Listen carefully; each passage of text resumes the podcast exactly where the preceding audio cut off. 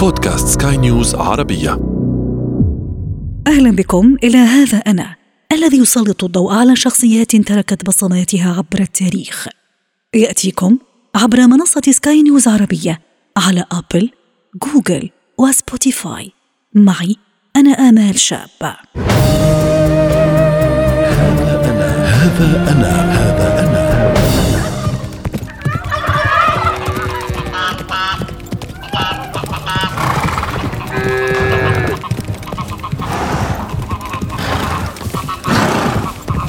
عائلة هيلمان مونتانا شمال الولايات المتحدة الأمريكية.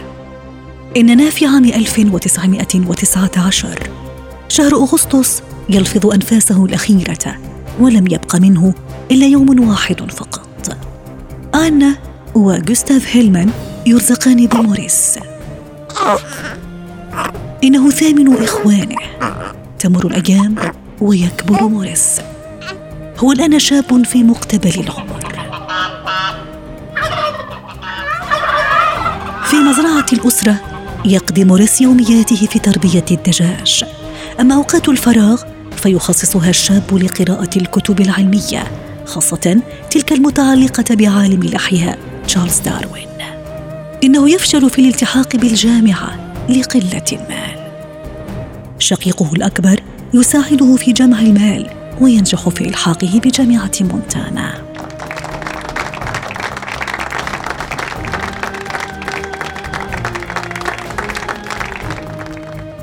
عام 1944 موريس هيلمان يحصل على شهادة الدكتوراه في علم الأحياء الدقيقة قبل أن يشغل منصب مدير لقسم الأمراض التنفسية في المركز الطبي للقوات الأمريكية.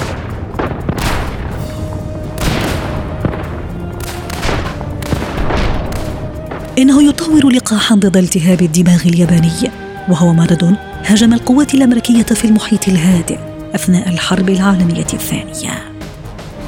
إننا بين عامي 1956 و 1958 الإنفلونزا الآسيوية تفتك بالصين وسنغافورة وهونغ كونغ قبل أن تصل إلى الولايات المتحدة الأمريكية وتأتي على سبعين ألف شخص.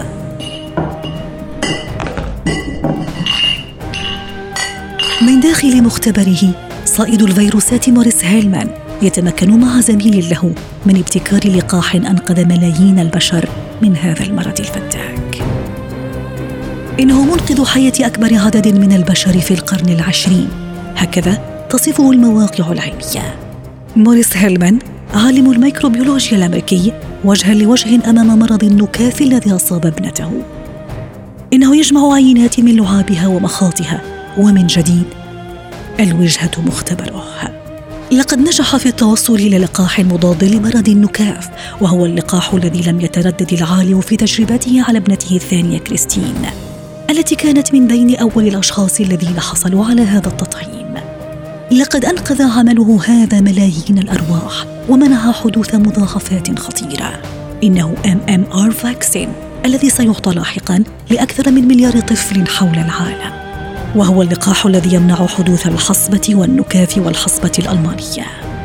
موريس هيلمان ينجح في تطوير ثمانية لقاحات أخرى من أصل أربعة عشر في جدول اللقاحات المعاصرة.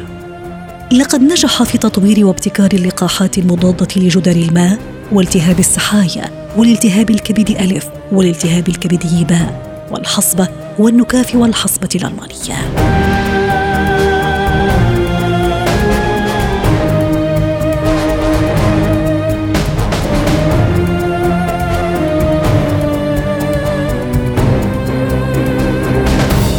2005 شهر أبريل يدرك يومه الحادي عشر. مرض السرطان يفتك بموريس هيلمان العالم الذي فتك بالفيروسات. لقد رحل موريس هيلمان في صمت وسط انتقادات شعبية أمريكية واسعة لتجاهل الإعلام لواحد من أعلام الطب في العصر الحديث. هذا أنا هذا أنا هذا أنا. نهاية هذه الحلقة من هذا أنا. استمعتم إليها عبر منصة سكاي نيوز عربية على أبل، جوجل وسبوتيفاي ولنا لقاء. تقبلوا تحياتي.